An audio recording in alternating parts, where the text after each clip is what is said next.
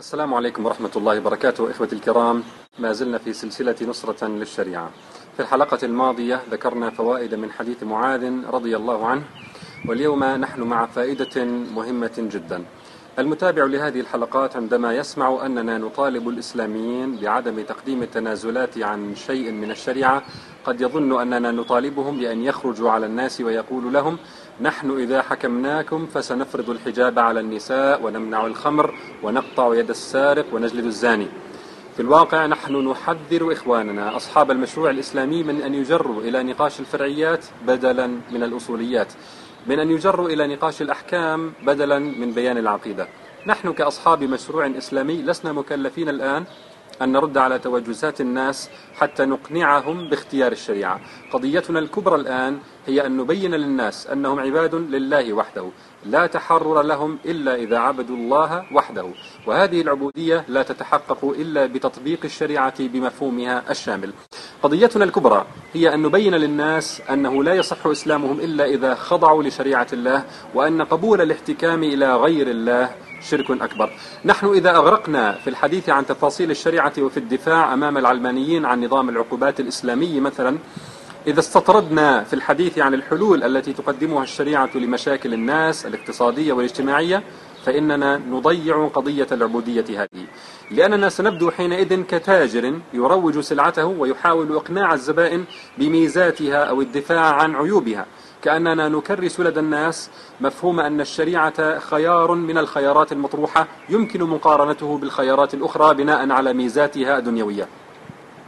بينما علينا في الواقع أن نقول للناس ألستم مؤمنين بالله تعالى؟ فليس لكم حينئذ إلا قوله تعالى وما كان لمؤمن ولا مؤمنة إذا قضى الله ورسوله أمرا أن يكون لهم الخيارة من أمرهم. فأيتها الشعوب الشريعة لا غنى عنها ولا خيار غيرها. نحن لا نبيع سلعة لنجد أنفسنا مضطرين أن نبين لزبائننا ما فيها حتى يشتروها على نور ولا يقولوا لاحقا أننا خدعناهم. نحن بالمنادات بالشريعة نطالب الشعوب الإسلامية أن تلتزم بتبعات لا إله إلا الله التي نطقت بها والتي تعني الرضا بالله عز وجل ربا ومشرعا وحاكما فلا وربك لا يؤمنون حتى يحكموك فيما شجر بينهم. ثم لا يجدوا في أنفسهم حرجا مما قضيت ويسلموا تسليما ويسلموا تسليما. نحن لسنا في مأزق حتى ندافع عن طرحنا. بل الذي يدعي الإسلام ثم يرفض الشريعة هو الذي في مأزق الازدواجية والنفاق والتناقض. هذه الفائدة من حديث معاذ رضي الله عنه. نفهمها من أنه عليه الصلاة والسلام لم يوجه معاذا أن يعرض تكاليف الشريعة كاملة على أهل اليمن ليدرسوها كخيار ويقارنوها بالخيارات الأخرى ثم يقبلوها أو يرفضوها. إن أهل اليمن عندما يشهدون الشهادتين فليس من ثم إلا الخضوع والتنفيذ. إذا إخواني نقطة مهمة جدا. لا ينبغي استخدام الحلول التي تقدمها الشريعة للمشاكل والرفاهية التي تحققها للمجتمعات كميزة تسويقية للشريعة. هذه إنما هي بركات وهدايا تأتي تبعا لتطبيق الشريعة بصدق وإخلاص. ميزة الشريعة أنها دين الله تعالى. الله الله الذي خلقكم ثم رزقكم ثم يميتكم ثم يحييكم. هل من شركائكم من يفعل من ذلكم من شيء؟ هل العلمانيون يخلقون أو يرزقون أو يميتون أو يحيون؟ هل البرلمانات تفعل من ذلك شيئا؟ فكيف يشرعون؟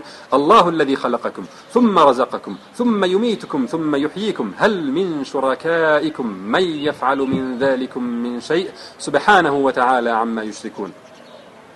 ثم هنا مسألة مهمة جدا. نحن إن نادينا بتطبيق الشريعة على اعتبار أنها تحل مشاكل المجتمع وتحقق الرفاه الدنيوي. إذا استجاب الناس لدعوتنا هذه وقبلوا بتطبيق الشريعة على هذا الأساس هل نكون قد حققنا المقصود؟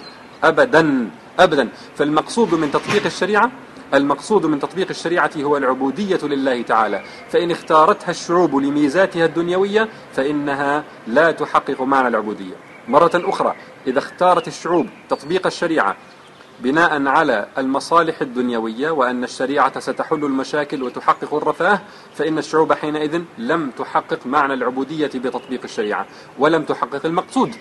ثم إن اختيار تطبيق الشريعة بصدق في بلد ما يتوقع أن يعقبه فترة من التضحيات أمام أعدائها في العالم وهي فترة كفيلة بأن تجعل من اختار الشريعة للدنيا ينكص على عقبيه. إخواني هذا دين الله عز وجل. أجل من أن يعرض على الرف مع غيره ويعدل فيه ليوافق أهواء الزبائن. في هذه السلسلة سأبين بإذن الله تعالى أنه ليس هناك شيء من الشريعة نستحي منه بل والله كل جانب منها بحد ذاته مفخرة نرفع بها رؤوسنا. وبإذن الله سأبين جمال نظام العقوبات الإسلامي ورحمته. نظام العقوبات؟ نعم نظام العقوبات. لكن علينا أن نعلم أن هذا كله ليس ما نقنع به الشعوب. لا يجوز أن نعرض هذه المفاضلة على أنها ميزتنا التسويقية لتسويق الشريعة. نقارن شريعة الله عز وجل بحثالات أفكار واضعي القوانين الوضعية الوضيعة. ألم تر أن السيف ينقص قدره؟ إذا قيل إن السيف أمضى من العصا إنما ميزة الشريعة أنها دين الله. أفغير الله أبتغي حكما وهو الذي أنزل إليكم الكتاب مفصلا؟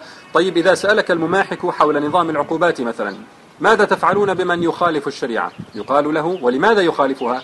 من يسأل سؤالا كهذا فهو دلالة إبطان سوء لأنه يريد مخالفة أحكام الله. فلماذا يخالفها ابتداء؟ إخواني الذين كانوا يبايعون النبي صلى الله عليه وسلم على الإسلام ما كانوا يسألونه ماذا ستفعل بنا إن خالفنا أوامر الشريعة؟ بين لنا قبل أن نبايعك لأنهم يعلمون أن هذا سؤال لا يسأل بل هو يدل على عدم الجدية في المبايعة على الإسلام.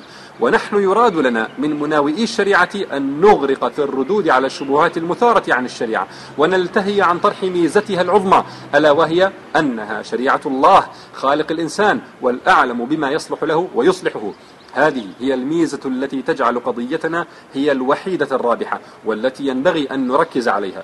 إذا عند الحديث عن الشريعة كنظام يجب أن تحتكم إليه الشعوب الإسلامية علينا أن ننتبه إلى عدم الانشغال بالدفاع عن جزئيات الشريعة أمام الشبهات قد تقول لكن المعارضين للشريعة سيتهموننا حينئذ بأننا نخبئ أجندة سرية. أيها الأحبة المعارضون للشريعة لن يرضوا عنا حتى نتبع ملتهم. إن رفضنا الانشغال بالردود وركزنا على العبودية فسيقولون أجندة سرية. والذي يرد على الشبهات يجادلونه فيها جدالا يضيع قضية العبودية. والذي يعدهم باحترام رغباتهم حال استلام الحكم سيقولون أنه يبطن غدرا. فيدعي احترام قواعد اللعبة الديمقراطية لكنه سينقلب عليها إذا ممكن. ولن يرضوا عن أحد حتى يتبع ملتهم. فلنلزم الحق لنكسب معية الله عز وجل. خلاصة الحلقة. الشريعة ليست خيارا يقارن بالأنظمة الوضعية. وميزتها هي أنها دين الله خالقنا ورازقنا ومميتنا ومحيينا. وإلى لقاء في الحلقة القادمة بإذن الله. والسلام عليكم ورحمة الله وبركاته.